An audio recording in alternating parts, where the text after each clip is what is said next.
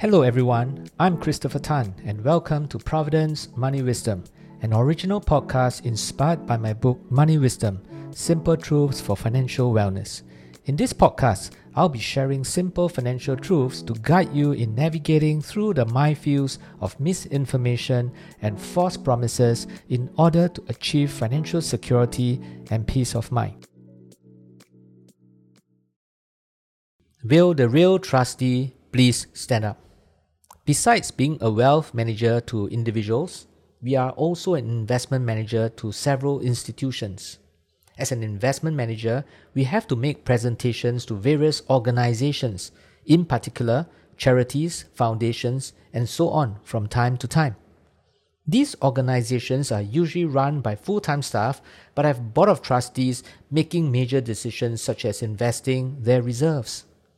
After so many years of speaking to them, we realize that a lot of them have one thing in common their unwillingness to bear investment risk.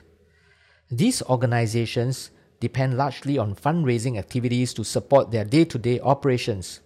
However, with so many charitable organizations vying for funds in a small population like Singapore, raising money has become increasingly difficult, especially for smaller charities that are less well known. Many of their chiefs realize this limitation and are exploring investing as a way to grow their reserves instead of relying on fundraising alone. Unfortunately, many of their trustees do not share similar views. Don't get me wrong, they want the returns, but on the other hand, they can't take the risk. Why is this so? Aren't these trustees supposed to be competent and highly qualified and respected people in the society? Well, how does one become a trustee in the first place? It is very common for an individual to sit on the board of trustees for more than one organization. Many of them have been invited to join the board because of their successes and their influence in the professional world, as having well known trustees on the board adds credibility to the organization. Unfortunately, not many of these trustees may have an individual connection and commitment to the historical identity and mission of each of the organizations whose trustee board they sit on.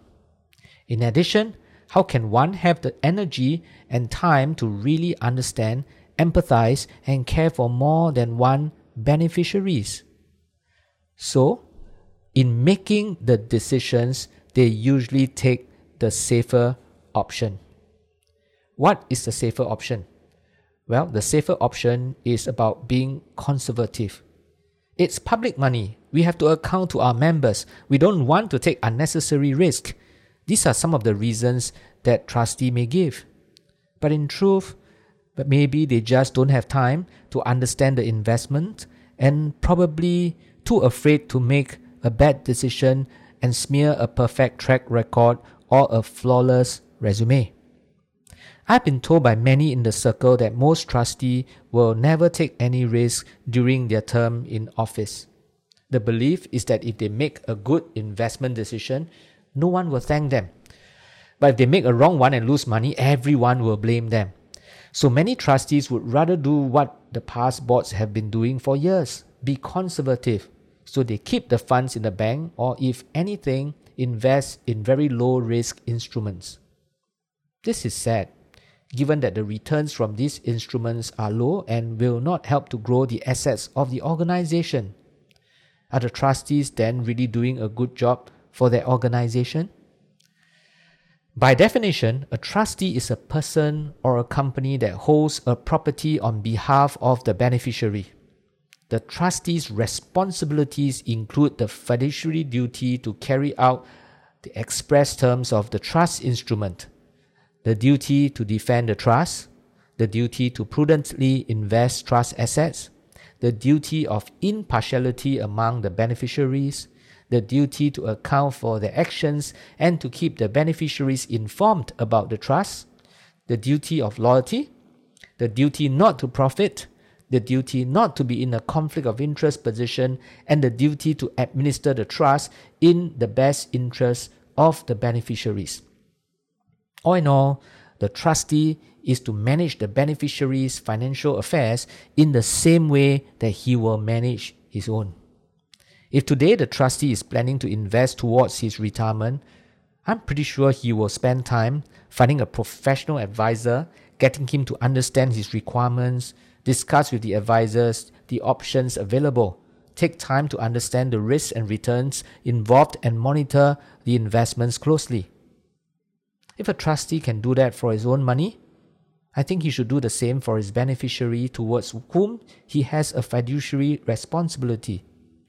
By not spending time to understand the beneficial organization's investment options, the trustees may have failed in his duty to prudently invest trust assets and to show loyalty. By only caring about one owns or rather one's own personal track record and resume, the duty to administer the trust in the best interest of the beneficiary would not have been carried out. Of course, the trustees can't be made to bear all the blame. I have known many trustees whom sincerely want to help the organizations that they belong to. They are not there just to put a name on their resume. They truly care for their organizations. But sometimes members make it, or rather, members made it difficult for them. So, members of these organizations have to shoulder some responsibilities too. Every year at the annual general meetings, or AGM in short, we look at the investment performance and smile if the capital is intact with some gains and frown when performance has dipped. No wonder the trustees are only keen to show short term performance and are highly motivated to only preserve the capital to avoid problems at these meetings. One of the trustees we know told us to sell away all their holdings in the portfolio just before the AGM so that the members will see that the profits had been realized. And after the AGM was over, the trustees reinvested the monies back into the portfolio. I do not profess to have all the answers, but the following suggestions, though not exhaustive, may help to improve how investment decisions can be made for the organizations under the trustees' care. And I'm talking really about educating the members and trustees on investments. Investing is really about understanding risk and returns. If the members and trustees of the organizations are convinced that they need higher returns than what the fixed deposits can offer them, they need to understand what investing is all about. And they need to understand that investing is perhaps the only way. They then should be educated to understand the risk that they need to take on. How much risk they can take for their different categories of funds, such as working capital, medium and long term funds, such as an endowment, and also understand how to be willing to take the risk required for the investment. They need to be educated on what asset location is and how it has been, rather, how it has been proven that over a period of time, diversification can deliver sufficient returns while reducing risk. Members and trustees need to be educated on how to select investments and avoid following a certain trend. Finally, they need to learn how to be patient and give time for the investment to perform.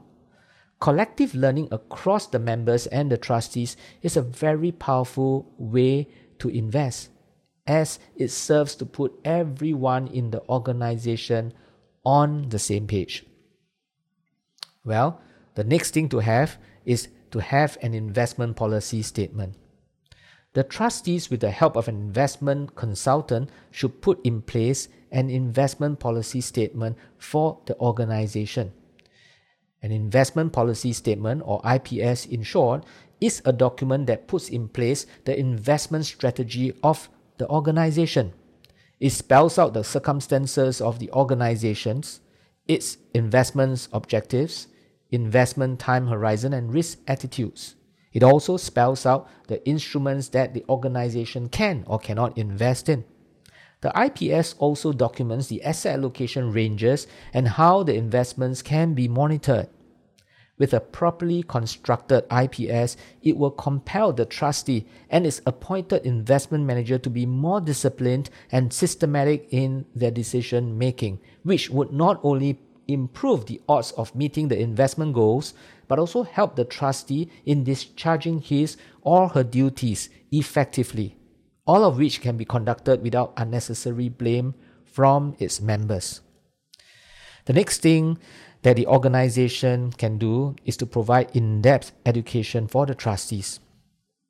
To help create a board that truly cares for its beneficial organization, the trustees can go through a process of in depth education to align an individual's motivation to that of the organization's purpose. The education can involve an introduction to the culture and character of the organization and include the story of the origins of the organization and the people, events, and issues that have helped to shape it. The education should also introduce the mission of the organization and discuss how the organization sees itself in the context of the broader social system of the country. In depth education can also introduce the concept of envisioning to the board members and train board members to dream about the future of the organization. The above are some of the ways to help create a caring and capable board of trustees. It is my belief that a more caring and competent board will be able to discharge its investment responsibility more effectively and to the best benefit of the organization. The responsibility of a trustee is an onerous one. A trustee's job is indeed not easy. Many trustees volunteer their time and their money to serve the greater good of the society. As much as trustees should do their utmost for their beneficiaries, we, as members either of the organization or the public, should give our full support to them by not being too quick to point fingers and judge when things don't turn out the way they should.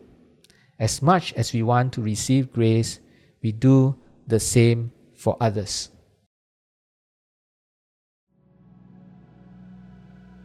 Thank you for tuning in to Providend's Money Wisdom. I will be back soon with the next episode. For more information on my book or Providend's services, kindly visit providend.com. I'll see you the next time. All analysis, views, or opinions from interviews, recommendations, and other information broadcasted, podcasted, or published herein are provided for general information purposes only. Information expressed does not take into account any specific situation, particular needs, or objectives and should not be construed as specific advice or a recommendation. Information has been obtained from sources that are deemed to be reliable, but their accuracy and completeness cannot be guaranteed. Always consult with a qualified investment, legal, or tax professional before taking any action. Providend Limited does not accept any liability for any loss whatsoever arising from any use of the information broadcasted, podcasted, or published herein. All contents and information contained herein may not be copied or reproduced in whole or in part by any means without prior written consent of Providend Limited.